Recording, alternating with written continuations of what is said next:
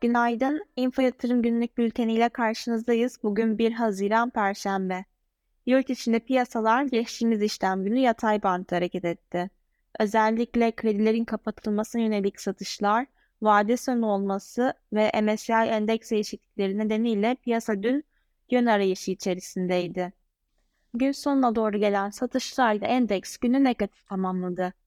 Seçim belirsizliğinin kalkması sonrasında piyasalarda gözler, cumartesiye kadar açıklanması beklenen kabineye çevrildi. Erdoğan'ın Mehmet Şimşek'le görüşmesi piyasalarda heyecan yarattı.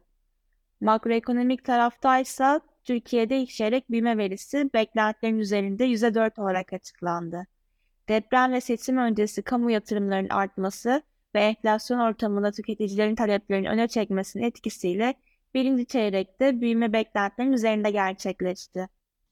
İlk çeyrekte ihracattaki daralma dikkat çekerken sektöre olarak bakıldığında tarım ve sanayideki gerileme de öne çıktı. İnşaat sektörü ise yüzde beş virgül birlik büyüme ile beş yılın en iyi performansını sergiledi. Küresel piyasalarda ise A B D borç tabanına ilişkin yasanın meclisten geçmesi temerrüt riskini ortadan kaldırırken küresel risk iştahında toparlanma takip edildi.